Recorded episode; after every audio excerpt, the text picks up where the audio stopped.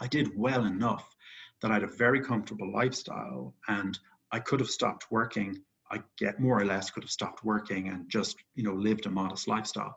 But what a waste of a life. And I was sitting in, uh, I was actually in uh, back in Ireland with my parents one Christmas, and uh, Dad said, "So how's the job going?" And I said to him, "Dad, honestly, I'm just waiting to die because it's just killing me every day." Not that they're a bad company, they're a fantastic company. They treated me very well. But I'd done everything I could do. Every day was the same as the previous day. And next year was going to be the same as this year, and on and on. So I resolved then, look, I've got to do it. And it's like standing on the diving board and you're up maybe 30 feet in the air and the pool is down there. And you're saying, how can I get from this board into that pool without taking any risk and without jumping? Because jumping is terrifying. So here's the big question Have you ever been so financially frustrated from years of poor financial decisions only to wonder, why didn't they teach me in school anything about how to manage money? I've spent the last 20 years learning the secrets to how money really works and how to use it to get financially free on a goal to retire early. I've realized how much of an impact we could have on the world by teaching financial literacy, entrepreneurship, and a successful mindset. Join me as I interview some of the world's most successful business owners, coaches, and parents to get them to share their secrets on how you can not only learn, but teach these lessons to your kids to become financially free and impact your children's financial trajectory so they can avoid the frustration and go on to do great things.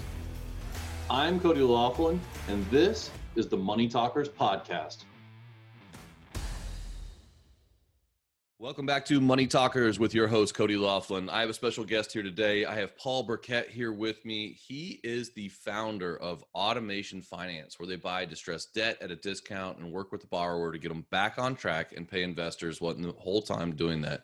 And so we're going to dive deeper into that, but he's been in finance a very long time. He's I'm welcoming him here all the way from Dublin, Ireland. And uh, and I want to say welcome to the show, Paul. Thanks, Cody. Great to be with you. Well, hey, I'm I'm excited to uh, kind of jump in with you, um, just in the fact that one, uh, I'm talking to you from Ireland. I've always wanted to go there, and uh, and two, uh, you've been in finance a long time, and I'm kind of a finance nerd. And so, uh, when you were in school, did you when people said, "What do you want to be when you grow up?" and you obviously said, "I want to buy distressed mortgages," right? That was the first thing I said. I said, like, I, I, wanted to be a businessman. I didn't even know what that meant, but I thought it meant going on planes a lot and having meetings and wearing like nice suits, living in a big house, maybe getting a Mercedes and maybe a, a house on the beach. Sounded perfect to me. Well, that's uh. So, walk me through how you got from uh being young Paul wanting to be a businessman to being uh-huh. uh, adult Paul being a businessman. Um, it was a, a long and unusual route, I guess. So the traditional, so I grew up in Ireland. I'm actually back in Ireland right now, but we're a US business. I just happened to be in Ireland this week. Um, and uh, I went through school just like everybody, went off to college. And straight out of college, I um, while I was in my final year, um, cell phones were a new hot thing. Like a lot of the kids listening will go, "Wait, wasn't there always cell phones?" No, there weren't always. oh, every my kids are six and eight, and every time I tell right. them that, they're still amazed. Like I've never told them that before. They're like what? Right, right. But but how did you use the internet, Dad? yeah, exactly. Yeah, there was no internet. There exactly. was the radio and the TV and the encyclopedia, was, right? Oh. Yeah, which was one of which ironically was my first job ever in the US in selling encyclopedias door nice to door. door to door, right? Yeah, I remember they would come in and uh, every now and then and like I don't know, it was like we, we were like, well, we have the 10 year old version, so we don't have the the latest right. info, right? right. So when the kids are saying to you they don't want to do their chores because they're too hard, tell them, how about knocking on doors of people you don't know, trying to sell them big books for $600 that they don't think they need, and you've got to drag around in the sun all day. That's hard. that is hard. so, but, so um, I started this uh, uh, uh, cell phone company, and we had like three stores, retail, selling selling phones. And then uh, uh, Procter and Gamble. I'm still at college, and Procter and Gamble ran this uh, weekend in London. So I was living in Dublin, And this weekend in London was basically an extended interview. They bring you over, put you up in a hotel for three days, and you would work all day and all night on the big presentation, which had to be done on the Sunday afternoon. And if you were good enough and your plan was good enough, they would give you an entry level job. And I, my mind was just blown, like how little I knew. I thought I knew it all because, hey, I've got three retail stores and, you know, all that stuff. Um, but I really was just lucky and luck and skill. Don't ever confuse luck with skill. Um, but I was lucky rather than skillful. And cut a long story short, ended up joining Procter and Gamble and worked with them for four years and then joined uh, Pepsi Cola. So I worked there for 18 years in all sorts of different jobs, general management jobs, all sorts of different stuff. And as I was going through that, I was constantly saying to myself, well, look, I'm working in a big corporation, but really I'm a businessman. Like I'm an entrepreneur at heart, but I'm doing nothing about it. And so I was, uh, I got to the US in 2010, and uh, um, the, the the older listeners will remember 2010 was a really dire time for particularly the real estate industry, but but the, the world in general, because we'd had a, a big financial crisis in 2008 and in 2010, 10% of people had lost their homes to foreclosure. Um, so that was a lot of homeless people. A lot of there's some movies about it around that time, and they're pretty pretty hard to to watch um, because of how hard things were for people it's very easy for us to take our easy lives for granted, but a shock like that really makes you sit up and pay attention. So I got to, to um, uh, the US in 2010, and I was down in Florida in Marco Island on a PepsiCo corporate retreat. So this that's is a, great. five, that's a great area. Oh, it's beautiful. Yeah. Fancy, fancy uh, hotel, golf courses. Like think of you know real fancy place. They have the most beautiful palm trees there that are, Oh. you know, the those kings that are 40 feet tall. They're just, they, they line the street with them. It's just gorgeous down there. But Yeah. so I didn't mean to interrupt you. I just I was thinking No, about that. It's a great, great spot. And I was at the reception, so it was Sunday afternoon. We were checking out. We'd done our two days of, of planning for the for the year ahead. And at reception, they have those magazines, the glossy magazines with here's where you can go and buy a Maserati, and here's where the fur coat store is, and here's where you can buy, you know, Rolexes, whatever. Um, and then at the back, there were always some realtor ads. So I was looking through these homes. Now I come from from uh, I was living in London just before that, so I was used to houses in London. Like house in London is two or three million dollars. That's for the cheapest one. Um, and I'm looking at these houses in southern Florida, and I'm going, hold on, eighty thousand dollars for a three bedroom, two bathroom house. There must be like something weird about this. So I called up the, the broker, and they were in a place called Fort Myers, which is about a two hour drive from where I was. And uh, I said, Well, I'll come now. Could you go show me some houses? And so I drove from, up, up to Fort Myers, and cut a long story short, I put an offer on one of these houses straight away. It was a perfectly good house. I said, What is wrong here? Is there a nuclear bunker underneath it? Is there toxic waste in the yard? I mean, there's there's no way you can buy a house for 80 grand. But it was because of the foreclosure crisis. These houses were selling for cheap, cheap prices. So I ended up buying over the following six or seven months, I ended up buying around 20 of these houses. So I'd get a mortgage, buy the house, uh, get, rehab the house a little bit, just a few thousand dollars to tidy it up, and then rent it out. And there were lots of people who wanted to rent property at that time. And my idea was, um, you know, I've been at Pepsi for at this stage, let's say 15 years. Um, I was 45, let's say, and uh, a bit less than that. But may, maybe I could just retire. I'll buy a bunch of these houses, I'll rent them out, and that'll be my that'll be my future. So I was spending all day Saturday, all day Sunday, doing move-ins, move-outs, rehabs, thinking that this was going to be a passive kind of income. But it's anything but passive. I already had a pretty stressful job. I had a three-hour commute each day, and then I was working at night and working at the weekends. Was like, oh, this is this is just terrible. And then the most bizarre thing happened, which answers the question you were joking about at the beginning. How did you end up in the mortgage business? Because like when you say the mortgage business, like what a snooze. Who cares about that? right? So I was buying a short sale, and a short sale is where the bank agrees to let the house get sold for less than the homeowner owes. So the bank is taking a loss. and they're, they're letting the homeowner off the hook, if you like. And I'd forgotten I'd even been approved for this short sale. It was months ago and nothing had happened, and I'd just forgotten about it. One day, the bank called and they said, Hey, we can't sell you that house the way you wanted to buy it because we've sold the loan. I thought, You've sold the loan? That's a new concept to me. Who did you sell it to? Like some other bank? They said, No, no, we sold it to some investment company. I thought, That's very strange. Like just some guy? Yeah, I think it's just some guy. Can I talk to him? Because at this time I wanted to buy the home. I didn't understand this about the loans being sold. This seemed odd to me. But cut a long story short, I ended up speaking to the guy. He was buying three or four loans, five loans a year, and working with the borrower or foreclosing and rehabbing the house and reselling it. And two things struck me. The first thing was, huh, I thought I was getting great deals on all these rental houses. Boy, was I overpaying because really yo, I was overpaying by 100%. I could have been buying them for 50 cents on the dollar if I'd bought the loans, but I didn't know about buying loans. Um, and then I thought, well, hold on a sec. How many is how many of you got? I asked this guy. He was a retired guy. He was about 60. He said, oh, I got about 120. And I thought, whoa, this is killing me to do 30, and I've got a full-time job, and you've got 120, and you're semi-retired. Huh, I'm in the wrong business. So I started looking online. I went to a few conferences. I bought all the books on the mortgage industry I could find and discovered how the mortgage industry really works. And there's a reason why they make the mortgage industry and the insurance industry seem as boring and as dry as they possibly can.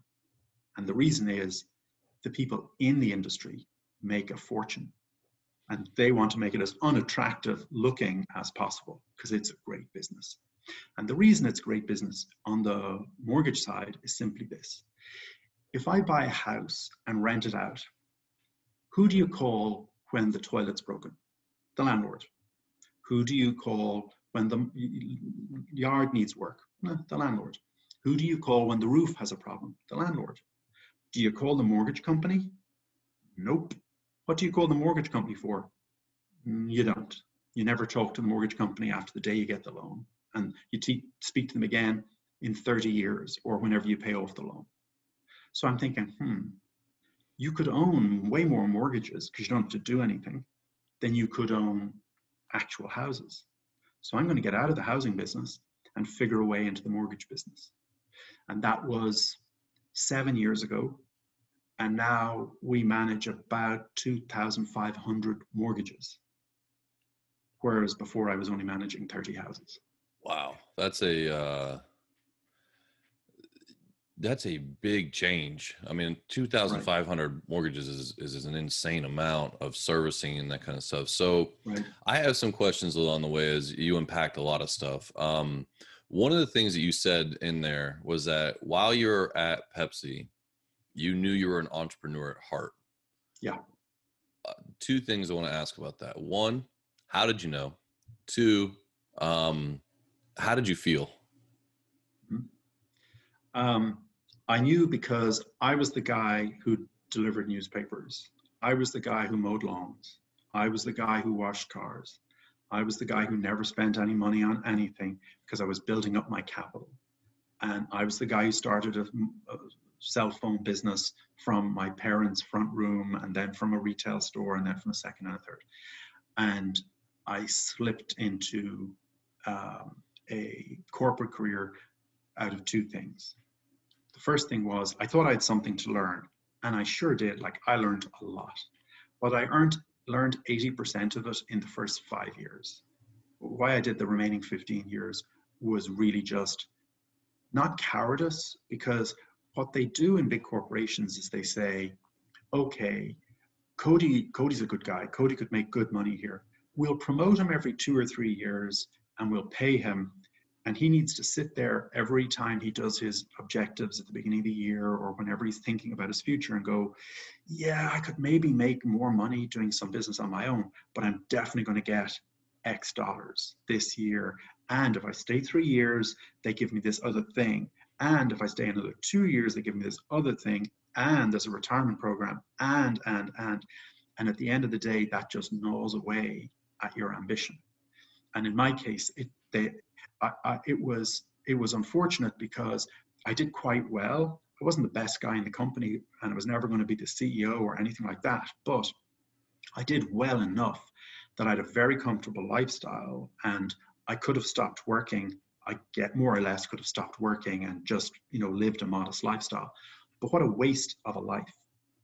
And I was sitting in, uh, I was actually in uh, back in Ireland with my parents one Christmas, and uh, Dad said, "So how's the job going?" And I said to him, "Dad, honestly, I'm just waiting to die because it's just killing me every day." Not that they're a bad company, they're a fantastic company. They treated me very well. But I'd done everything I could do. Every day was the same as the previous day. And next year was going to be the same as this year, and on and on. So I resolved then, look, I've got to do it. And it's like standing on the diving board and you're up maybe 30 feet in the air and the pool is down there. And you're saying, how can I get from this board into that pool without taking any risk and without jumping? Because jumping is terrifying. And there's just no way to do it. At some point, you either regret it for the rest of your life because you're standing there in your in your shorts looking in at the water and going, I just don't have the the, the courage to jump or you jump and hope for the best and you can do a lot of things to minimize the risk but at the end of the day you've got to jump yeah it's almost like uh it's almost like you're at that same pool and you're doing the the normal little diving board the four foot one right and you're just doing over yeah. and over and over and over and over right. and you're just looking at these guys that are on these 30s right. and 50s or whatever they are and you're just like right. i want to do that but i don't i don't want to climb up there right right and there's no shortcut. No one can do it for you. There's no you just got to do it. Yeah. That's a uh that's a brilliant analogy. Um and so where did you buy your first note?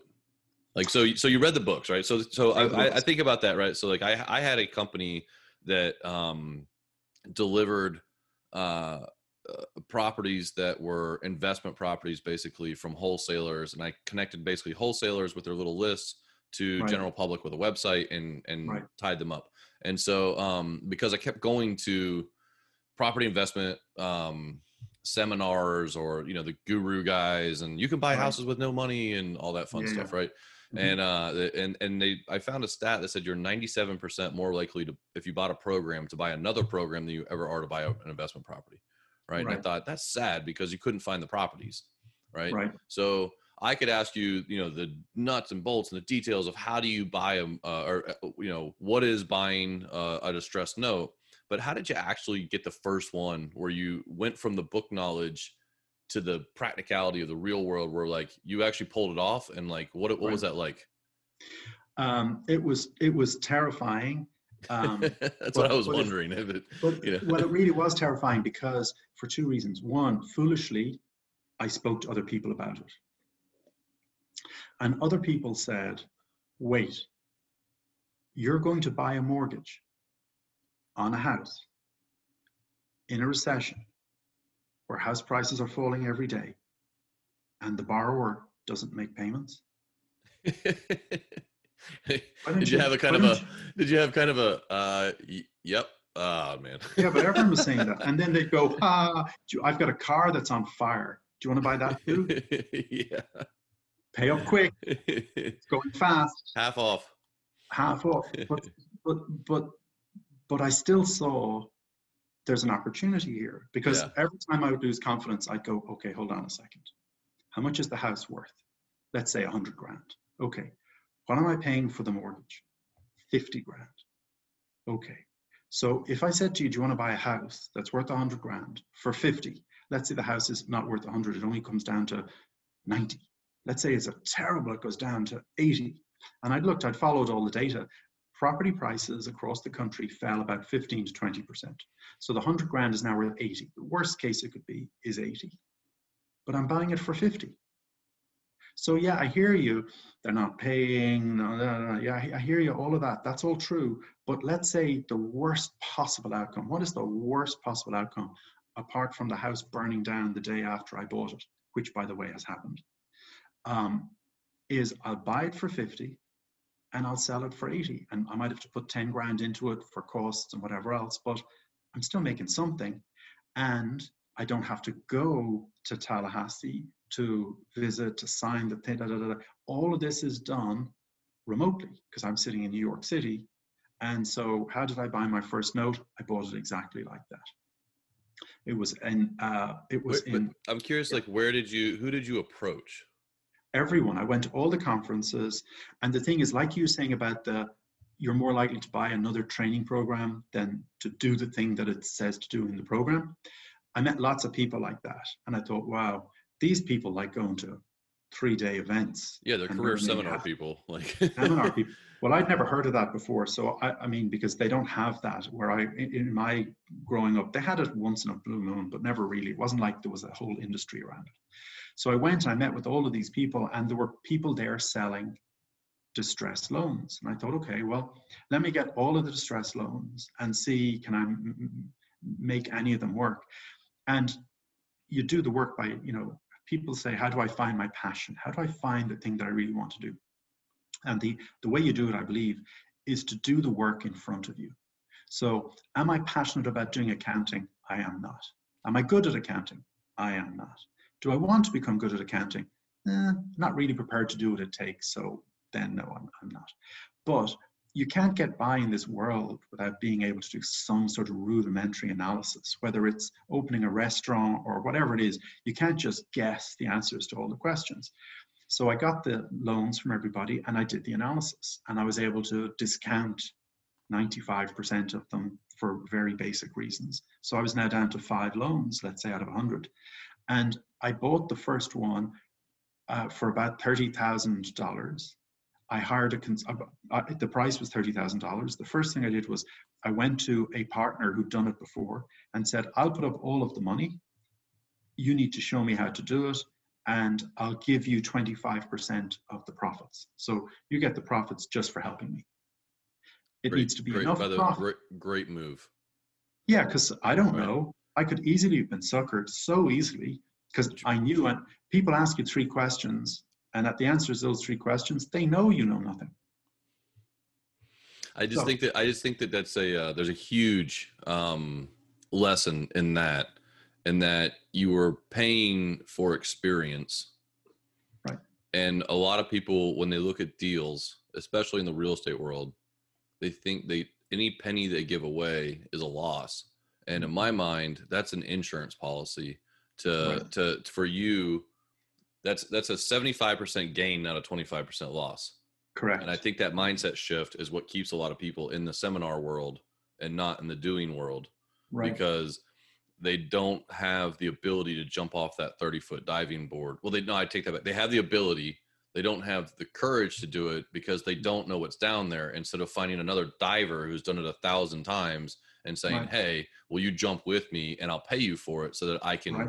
get coattails? And that that exponentially uh pushes your learning curve back right, right? like just makes right. it you just jump you you jump leaps for that 25% of that deal. Right. You know? And it's probably and and and uh, to your you know to the outcome with 2500 notes now right? But if you had never if you'd never had the courage to go to somebody and say hey i'm going to pay you. Make sure i don't get you know taken to the woodshed on this thing if you got taken to the woodshed in that first deal you may not be there with 2,500 notes now, right? Right. And we had our said, oh, and all your friends said they were right, right? All Absolutely. your family said, "Oh, I told you, you moron! You bought a note where people aren't paying for it, and you got you lost twenty thousand dollars, and how could you?" Do? And you just never do it again. As opposed yeah. to saying, "Hey, grab this mentor. I gave you ten thousand dollars or five thousand dollars of profit, which you don't have in the first place, and then right. now." You're like he walks you through. You learn the very few things that you couldn't learn in a book, and right. makes the connections for you and here you are later right? Right. And i think and that's a big out, leap for people. Sure and it's about reducing the risk. So you go through it and say okay what are all the things that could go wrong? Loads of things there's a big long list. Say well what is something that i could do to manage that risk? Like a risk identified is the first step. Now you need to manage it. Now there were some things that we did even on that first loan which he didn't know anything about and I didn't know anything about. But luckily, those things didn't happen. But often on your list, something happens that isn't on your list. So you're trying to get the best brains around you that you can and get out of the idea of, I'm going to hit the ball out of the park. that's a, if you're hit if you hit the ball out of the park, that means you're taking too much risk. yeah, that's uh yeah, that's a, there's, there's singles, doubles, triples, and home runs, right? Like there's uh there's there's and and you it's if you if I could give you a 90% success rate on a single or a 5% success rate on a home run, you're better off taking the single all day long and hitting a bunch of them, right? All day long. Because remember also, while you're waiting for your home run, you're not sleeping at night. Yeah. You're stressed. You you and if anything goes wrong, you've run out of cash, and now your home run is a disaster. So you need to, I'd say about 10% of our returns come from home runs. Yeah. 90% of our return. And you always remember the home runs and you tell everyone about the home That's runs. what everybody talks about, right? It's like right. it's like you talk to a gambler and all they talk about is that one time that they made 10 grand at the casino and it's like, yeah, but you've spent a hundred to get that 10 grand. Right. You right. know? I, I, would say too the I would say the home run in investing and taking risk and those kinds of things is very difficult to systematize. Uh, to Impossible. scale and to teach right like yep. you're you, it's more of an opportunity that may have been a one-off and you hit that thing but you can't really you can't repeatably teach that either like you don't you can't you can't teach the scenario right it just happened to right. come up but you right. can teach the singles all day right. long right warren buffett is probably the best gener- uh, best investor of our time and he's been investing for 50 years and he's a mathematical genius do long multiplication and long division in his head uh, uh, incredibly uh, quickly. And he said in an interview about a year ago if you take out our 10 best weeks in our 50 years, if you just take them out as if they didn't happen, our results are average. So anyone who says they can systematize 10 weeks out of 50 years is telling you a pack of lies. And you know, um, there's such a uh, there's such a bad wave of that right now mm-hmm. where it's you know the instagram guru right the guy oh. who's oh look at this i made i traded bitcoin and i made you know i look at this i daily trade uh currencies and look how much i make a $10000 a day and i'll teach you how and it's like it's so it, it's just it's gotten it's gotten kind of crazy now because they have to keep outdoing each other you know right. it seems like and it's just like yeah. I, I love there's a guy on youtube called coffeezilla and he just exposes these guys and oh, they just uh, it's fantastic if you've never seen coffeezilla on on youtube. It's it's a it's a wonderful watch. Maybe you can watch on the plane back right? But like yeah. uh, you'll you'll love it because he he's pulling these guys in he's like he's trying to make them pitch their actual home runs that they're teaching because that's all they're showing you Great. Right. And then and then yeah. they're they're not making money doing that anymore. They're making money selling you a program to that you may one day be able to do that, right? Much easier to do that. Yeah, exactly. So um tell me about this. So when you buy, you're buying so now you've built this thing up, right? And you've got yeah. you've got people in place, you've got systems in yeah. place, you've got connections and the loans are coming to you now as opposed to you to go looking for them. I'm assuming. No, right? no. I start. I spend eighty percent of my time going looking for them. Hunting, really? Oh yeah. Really? Oh, yep. that's amazing. Yep. Yep. Um, okay, so you're still out. You're still out hunting, mm-hmm. and uh, somebody. So you're buying a house, not buying a house. You're buying a note for. Let's just use your your same same example, right? house is worth a hundred grand. You're buying the note for fifty. Let's say that note was one hundred twenty thousand dollars, is what the borrower owed, right? Yeah. Because that's why they're in the position they are. People say, why don't you sell the house? Because you can't sell the house because you owe more than right. it's worth. Right. And so you buy that house for you buy that note for fifty thousand dollars. Mm-hmm. Can you a do you own that mortgage? You own the the hundred and twenty thousand dollar mortgage for fifty thousand dollars. Yep. Can you reduce that and working things out with the borrower? Because I would imagine the ultimate goal would be to keep the person there if they're a good, you know, if they're if they're a good candidate. Let's just mm-hmm. we'll put that as a as a caveat. But like they're a good candidate, but like they can afford an eighty thousand dollar note not a right. hundred and seventy thousand dollar note they originally had because right. their payments are way different because they have to readjust. Right. Can you do that? Can you can you yep. um adjust the the principal? Principal, Yeah, mm-hmm. that's the secret of the whole business. So if let's say so why do people stop paying their mortgage they don't just say hey i think i'm going to stop paying something happens they lose their job they get sick there's divorce, something happens that there's a life event, let's call it, that makes well, them. I, I would say too, there were a big subset of people in that that 09, 10, 11, 12 period that, mm-hmm. especially like a Fort Myers type area, right, yeah. where the house was worth 300 grand, they have a mortgage for 200 and all of a sudden the house is worth 100 yes. Right? It was crazy. And so and then those people just gave up because they were like i'm never going to be able to pay this off. Yeah never. Yeah. I'll just go bankrupt. It's just terrible. Yeah i'll just walk away and see you when you see you right? Right. And so let's take that southern florida example. The house is worth 100 but their loan is for 200 they're never going to pay that back because they only make 50 grand a year the household income whatever it is it's just like 10 years it'd be better to start again yeah their mortgage is probably with some bank that everyone has heard of. If that bank, let's call it ABC Bank, if ABC Bank says, hey, you know what, Cody, I know it's been tough. What we'll do is we'll extend your loan from 30 years to 40 years and we'll write down the principal from 200 grand to 100 grand. Well, guess what? You're going to tell all your buddies. And yeah. everyone at ABC Bank is every one of their loans will stop paying because it'll quickly get out that, wow, these guys do deals. Hurrah. So ABC Bank are better off selling it to someone like us. Like, who's ever heard of automation finance?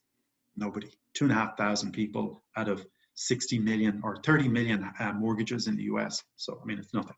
So, um, we can do what no one else can do. So, if you have a guy living in a 100 grand house with a 200 grand mortgage, you're never getting 200 grand. So, you might as well just face facts and say, look, we're going to write down your loan from 200 to 100 because remember we only paid 50 for that we're not mm. going to pay off the balance of the loan because we're never getting that money.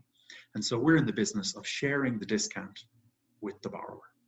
So we write down payments, we extend the loan term, we reduce their interest, we do anything we can to get them to a payment.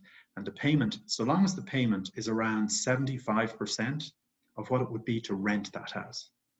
Because if you foreclose and take the house, and the house ends up on Flip That Home or one of those TV shows, that's a dis displaced family. That family needs to live somewhere else.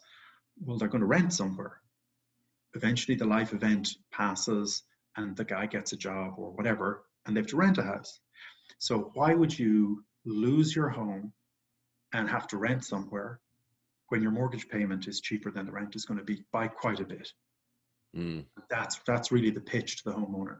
If the homeowner wants that, we will keep you in your home for 75% of what you would be paying in rent. So that's, that's really interesting that you're able to reset that uh, after the purchase because you must have some. I mean, I, I, get you probably have some people that completely avoid the conversation, but you must have some people that are just ecstatic. Oh, to, to have flowers. a situation uh, to have have someone because all you ever feel because I went through it. You know, yeah. I went I went through it with a condo, and it's part of my story that I tell people like it was it was awful, and but I felt hopeless and I was trying to short sale it, and I had a mortgage company, and I couldn't get it yeah. through the short sale office. I knew I had a package of mortgage, obviously, you know, and so like yeah. I couldn't get through. And I could imagine, I was like, listen, this doesn't make sense. Like, you don't want to take this condo back. At that point, at the one time, they couldn't, like you said, they couldn't give me the deal because, well, yeah. one, they didn't want to take it back. It took them two years anyway to, to process through. But um, that's gotta that's gotta be so encouraging sometimes in some of those situations to have people feel that sense of relief that there's a partner, a bank cares about them, you know, for sure. all purposes. What you guys do is banking, you know, and so um, there's got to be some pretty good stories in there. Oh, so many. I mean, we talk to people, and the our biggest problem is when you talk to the borrower, they just don't believe you because they've been battling away with ABC Bank for two years, saying, "I don't have two hundred thousand. I'm just trying to keep a roof over my family's head what are we going to do here? And ABC Bank is saying, well, sorry, you're going to yeah, have nothing. 200. Yeah. So, okay, well, I'm not sure what I can do there. And so then they bury their heads, and then the ABC Bank starts foreclosure. And so then they bury their heads and go, oh, God, we're going to lose our home. And then eventually it comes to us, and they think we're just the same as everyone else. So they avoid us. You know, they try and, like, oh, just don't pick up the phone and don't respond to the letter. And but eventually we get them. And sometimes we even send housing counselor out to knock on the door and say, listen, these guys are trying to help you. They're not trying, we don't want your house. Out of 2,600 loans, we have taken 60 houses.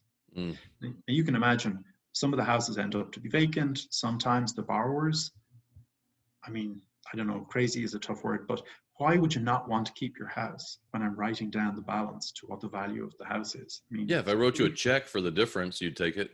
Yeah, it's a free bet. You're saying that your house, your 100 grand house that was worth 300, that's fallen to 100. You think it's going to stay at 100 forever or go to zero? It's not. It's going to go back to 300.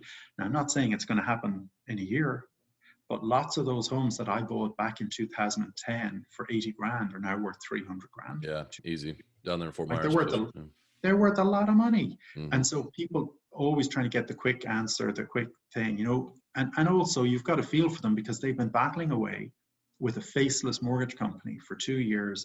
And all they get are these computerized letters that just say, Dear Mr. Smith, you are now 54 payments behind. Your house will be taken. That's pretty, it's easy to ignore. and that, yeah, and that's "Oh, it's the stress and uh, I can I don't blame them for being avoidance either because it'd just be Yeah. like this is too good to be true feeling, you know. Right. But you, you get them on track and they say, well, look, I can't afford to pay 1100 a month, but I can afford to pay 750. Oh, So- wow. You're you're in this, and I want to ask, like, because I have very conflicting feelings about it right now. But like, what do you see getting ready to happen in the next twelve to eighteen months? Hmm. Um, so the pandemic started in about March, maybe April. Let's say it started in April. And Fannie and Freddie, which are the two government entities, and they own about 80% of all the mortgages. They came out really quickly and said, look, um, to the loan servicers, which are the people who do the admin work for, for the mortgages. And they said, look, any own any loan that we own, we will give six months forbearance. So forbearance means we, we were not forgiving you anything. We're just saying we will not collect the payment this month or next month and up for the for the next six months. Um, and so that's fine. And the other 20% of the mortgage market is non-government owned. So they're the riskier mortgages. They're people who run their own businesses or people who don't have W2, which is the standard kind of uh, income from an employer. Maybe they've got investment income or some some non just regular job people. Um, and those loans, um, the, so, so that that's what's happened. The, forbearance, which was announced in March, was then uh, re-announced in August. So everyone is okay until next March uh, for the 80% of people whose loans are owned by the government. But for the other 20%, they have a real problem. A lot of them are entrepreneurs, and a lot of them are uh, homes that are rented. So 50% of all the rental homes in the US are owned by mom and pop um, operators who own one rental home. This is not corporations that are thousands of houses. There are a few of those, but mostly that's not what's happening. It's one home. And the tenants are not paying. So when the forbearance runs out, there's going to be a problem because none of those people have savings of twenty thousand or thirty thousand dollars to go. Oh, here you go. Here's all the missed payments. So there's going to be a lot of loans going uh, bad, and they're going to start going bad around probably the last, probably November, December of this year, through to middle of next year, when reality hits that the economy is not snapping back. I mean, can you imagine being a restaurant operator or a bar operator or a travel and lodging or hospitality? I mean, you've got, I think, 10% occupancy right now across the US. You can't even pay the taxes, never mind the salaries and all the insurance and everything else. So all of those mortgages are going to go, you know, bad. And the question is, will there be a federal program to solve all those problems? And there just can't be, I don't believe, because the number, the sum of money you'd be talking about would just be absolutely staggering. So those loans will have to go through the, the uh, foreclosure process and they'll probably come to um, someone like us. Not all of them, obviously, because it'll be, you know, millions of loans, several million loans, but, you know, we'll probably maybe 40 or 50,000 we could handle. So, um, thinking that through, I mean, obviously that's heartbreaking because I went through the process uh, 10 years ago or uh, so, 12 years ago. And not to sound callous to it because obviously I'm sensitive to it, but um, that's an wherever there's troubles, there's opportunities, right? Mhm. And so um, someone has to help service those things. And what you guys do is, to me, probably the best solution of all, which is Yeah. trying to work it out um, and and to you know fix the things that that are broken because they're already been broken. So now how do you Right. fix it, right? You got to find entrepreneurs because that's we're the only ones that, that see those kind of problems and want to run at them. Right. Um, how uh how would someone work with a company like yours like do you guys have investors do you have yeah. Um you know how, because the situation is going to happen. So you can say well I, you know i don't i don't want to be involved with that but that's a solution at least instead right. of just putting our head in the sand because it's going to get 10 times worse. Right. Well it's definitely going to happen. I mean yeah. the question is how big? Is it going to be like 2008 i don't think so. Is it going to be big? Yes. Um, the number of loans going into foreclosure since 2008 has been super super low almost zero so it can only go up from zero, it can't go below zero. So it's going to go up. There's a lot of distress. There's still 20 million people unemployed. Um, it's a lot of unemployment and a lot of people not making their payments. So what are we going to do about it? So when I started the business, I bought a few loans. I was pretty successful. So I went to Wall Street and I raised some money and uh, I bought more loans.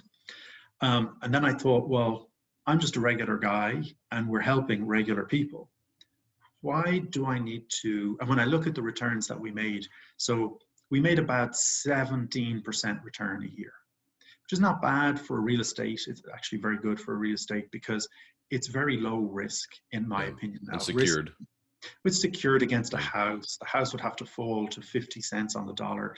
If housing falls to 50 cents on the dollar, then we all have much, much bigger problems to worry about than our returns, like food and things. So I don't think there's always a risk.